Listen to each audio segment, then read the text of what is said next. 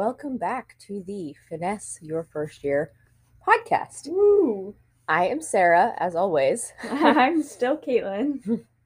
We're so glad that you're joining us again um, for another week of this lovely podcast where we try and help you succeed to the best you can in your first year, or if you're a sophomore, junior, or senior, you can still take lessons from this. True. Okay, so the premise of this week's episode is we know that there are conversations coming up happening about planning out your next set of courses that you're taking and all of that. So we wanted to talk about creating a plan, whether that be academic plan or just like a life plan. Um, and we were thinking it would be fun if we set like a 15 minute timer and we see off the top of our heads how many different strategies for coming up with a plan, both academic and life related, that we can come up with, um, specifically within the realm of like Simmons. Yeah, so at Simmons, when you're trying to do your course registration, when you're trying to plan out, oh my gosh, what is the next four years of a major going to look like? How can you do that here? Exactly. So, um, I think we'll we can stall for like 30 more seconds and then we'll get started. Um, so we're gonna write them down as we go to make sure that we don't like double dip too much. Yeah. Um, and we'll offer like a little explanation as we go, but we'll try to keep it concise. Yeah, I think that's a good plan. Um, Who's going first? Oh, I can go first. I have something I really want to talk about. Um, how do I best present this? You got 10 seconds to figure it out. Overwhelming. uh oh. no, it's my favorite. Okay. Ready? Timer starts. Now. Okay, so my first piece of advice would be to go on the Simmons Academic Planning Worksheets website, which you can find through Simmons Advising, and find if you're a first year and you don't know what you want to major in, find a few different academic planning worksheets for a few different majors. Look at the courses, see if they look interesting, see if you want to take them. And then eventually you can download the academic planning worksheet and start filling it in and also start putting it into you know arranging it in the next 4 years. So when you might take certain classes. And i promise that it's not as overwhelming as it seems because it will help you register for courses in the spring. So you're not like ooh i want to take this one and that one but none of them are actually working towards a major which like side note that's cool too you can do that work with your advisor but my biggest piece of advice would be to use the academic planning worksheets Okay, that was good. I'm going to kind of dovetail off of that. Something that I thought of while Sarah was talking was KCAs. Um, so, if you're wholly unfamiliar with that, brief rundown KCA stands for Key Content Area. Instead of having to do a gen ed class, you just have to take a course that fulfills the requirement for, say, science or social historical, global cultural. My piece of advice is to start planning, whether you know your major or not, um, to start planning out what you want your KCAs to be. Because to Sarah's point, a lot of those KCAs are kind of niche. Um, so you might not be interested in them. Or on the other end, you might be really, really interested in a certain KCA that's only offered once every two years, or that's In only offered in the spring, things like that. Um, so take time to look through the list and see what looks interesting to you so that you can still be taking classes that you find interesting and you don't have to wind up um, in a class that you are not passionate about. that's a great piece of advice. And also, I can speak specifically to the public health major, but some majors automatically hit all of the KCAs, Oh, go off. which I think is really cool, really nice. Um, if you know the public health major, it's a beast of like tons of interdisciplinary work. But I know that there are other majors that just within the curriculum will hit a lot of KCAs. So make sure you're comparing the KCA list against the classes you already have to take. True. I know some of my psych classes fulfill requirements. Yeah. Um, but then also, if you don't know what you want to major in, this could be a perfect opportunity for you to be taking courses that are meaningful um, while also like exploring different disciplines and seeing Right. what you like. My only caveat with this is also something way off in the distance for you is your 3D. oh Um, yes. you don't like I don't want to tell you to start looking at it now. Um, but eventually, you will have to compile three courses from different disciplines um, if it still stands in however many years who knows? Um, but you will have to compile different courses from different disciplines. Um, so maybe don't plan to do all of your kcas at once if there's one that you might want to incorporate into that like project meaningful essay kind of bit later on in your junior or senior year. But you can still start thinking about what classes you want to take now. Yes, because even though there are the major requirements for your major on the academic planning worksheets, there's also academic like graduation requirements oh true for Simmons as an institution. And that's the four-year plan, P L A N. which kcas Which are a part of KCIs are a part of, and that's on typically it's on page two of the academic planning worksheets. It's in all of the PDFs. I have spent way too much time on them. They might be bookmarked on my laptop. oh boy Um, but yeah, that's that on that. We'll leave it there. Next You're thing- up. Oh boy. um, hmm. Okay, so super generic, but connect with your advisor. And by this, I mean, yes, your advisor who you're assigned to in the advising office, also your major advisor. they don't have that yet I know you don't have that yet. Okay, okay. Yeah. Sorry, trust the process. Trust the Sarah has a point. I swear I'm going somewhere with this. Um, so I didn't declare my major for the longest time because I was so between different majors and I was switching and I was like, I don't know what I'm doing. So I decided that I was going to get myself a few different informal major advisors for the majors that I was potentially looking at. And that really helped me to be able to say, okay, well, what classes do they think that I should be taking right now? Because as a first year, I thought I wanted to be a biology major. And I was like, okay, that's great. Awesome. My advisor from the advising office advises lots of different majors. I want to be talking to a biology professor who's in that department who can maybe advise me a little more specifically. But I also was kind of torn between that and public health. So I decided no harm, no foul in just reaching out to a professor, especially if you've had that professor in class and saying, Hey, I'm thinking about majoring in your department. Would you recommend some classes for me for the spring? I think that was uh, like a really great piece of advice that I received. And I'm passing it along because the professors in their departments know those courses in and out and they really know the field also. So I think it's worth just emailing a professor, especially if you're in that professor's class and saying, I might want a minor, I might want a major in your department. What do you think I should take? Yes, I have two things to kind of go off of that. Um, so my first thing is I didn't do that. Um, I was very happy with my plan advisor and knew very much what I wanted my major to be. Um, so I kind of And she's still fine. I'm still fine. I turned out okay. Um, but I waited and eventually at the end of your first year, if you haven't like already asked someone to be your advisor, the way we had to do it was we like filled out a form of what we were interested in and then we're assigned an advisor. I was assigned a professor who I actually was taking her course the first semester that she was um, my advisor, and it was a health psychology course, which ended up being exactly what I want to do with my life. Like, I didn't have perfect direction before that, and then I took that class and I knew that was what I wanted to do. Mhm. Um, so she became my advisor, and also you can like switch advisors. Oh, yeah. That's like a little inside tip.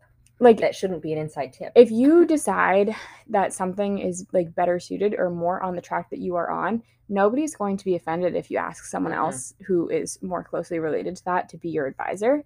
Um, because where I'm going with this is your advisors are also really helpful resources, not only for academics, but for everything else. right. So, um, an example of that is again, my advisor, she is in the exact field that I want to work in. She happened to go to the grad school that I want to go to, um, and she does a lot of research in things that I'm interested in. So, I have connected with her a lot, not only over um, different like courses that I should be taking, but also over internship opportunities and grad school planning. And I really expressed to her that I was very interested in working in the health psychology lab. And now, because of that connection that I have with her, I get to do that this semester, which is a huge thing. It's super fun and also really great experience. So, connecting with your advisor um, is really, really huge because it allows you not only to navigate your classes, but also your big life plan. Right. Your general professional career. My second point off of this point is sometimes you take a class with a professor and it might not be what you had originally thought you were going to do. Mhm. But you just love that professor, and it's okay to keep taking classes with a certain professor just Yes. because you love their teaching style, or it's okay to keep like keep taking classes in a discipline just because you like the discipline and maybe not have the intent of minoring in it, things like that. Um, I've been doing that with one political science professor for since my first year, um, and it's amazing because she's a really, really great resource that I have in terms of navigating just like life um, and academia. Yeah. But it's also really fun, and I get to take classes that I'm like interested in and care about. Mhm. So definitely recommend that. Like if something interests you, keep going with it. Yet, not everything has to be working towards a minor. Yeah. And we we are not the people to say this. Do as we say, not as we do. we're like constantly hypothesizing how we can turn things into minors, but um, not everything has to be a minor. Yep. Not everything has to be a major. Not everything has to have an end result on your diploma. Right. You can do things just for the sake of being a lifelong learner, as my mom would say. Cheers. What do you got? That was mine. What? You're branching off of my advisors. You're gonna make me come up with another one? Whoa! I just talked for like three whole minutes off of that. Okay, this is really just me deflecting. Huh. Um, hmm. Ooh, okay. I'll branch off of the branch off. Talk to upperclassmen. True. Talk to the juniors and the seniors. I promise we're not scary. We really do just want to help you all. Um, um, granted, like find coming back to our earlier conversations on like place and space. Find the right time, the right setting to connect with an upperclassman. That said, they can be really helpful resources in saying, I'm interested in XYZ in the field of psychology. This professor I know works with that. So why don't you talk to them? Or, for example, I switched my major from social work to sociology. Here's why I did that. And what professors I talked to to help me make that decision. So, along the same lines of talking to advisors in the advising office and staff and faculty who, you know, have master's degrees and PhDs, don't discount the students who are also right there with you. And you're just a few steps behind them because they have literally just done it and they are actively navigating what you're navigating. So, I would say also use them. That's a good one. Um, changing gears a little bit. This is important for academics, but also for like career and life planning. Um, try things out. Mm, This especially goes out to my healthcare folks um, who maybe know that they want to be a doctor or maybe know that they want to be a nurse, but don't know specifically what specialty they want to do or what demographic they want to work with. Internships, um, jobs, things like that. And this goes for anyone. Like, dip your toes in, especially if you can find a paid internship, really like go for it. mhm. Um, but dip your toes in and try things out because every experience is a valuable experience, even if it's not necessarily like an overwhelmingly positive experience. Um, you might go, my roommate um, this summer had a job at a VA hospital and it was a really great experience. She's a nursing major and it really helped her learn that she didn't want to work in hospice. And for some people, you might interpret that as like a wow, that was a waste of time. But I think as long as you have the spin on it that you're narrowing down what you want and don't want to do, much better than winding up in a field and starting your first day and being like, wow, I hate this and feeling trapped. Yep. So experiment with it now and see what you like, what you don't like. Oh boy, we have so little time. I think I'm Oh wait, gonna no, no, no. We have we have until the 17. 17. Okay, we have but I minutes. but I think I'm just gonna branch off of this and Okay. say I in high school didn't think I was super qualified to be doing any internships or anything like that, which we can come back to that. That's a whole nother conversation. But with that, don't discount a job shadow.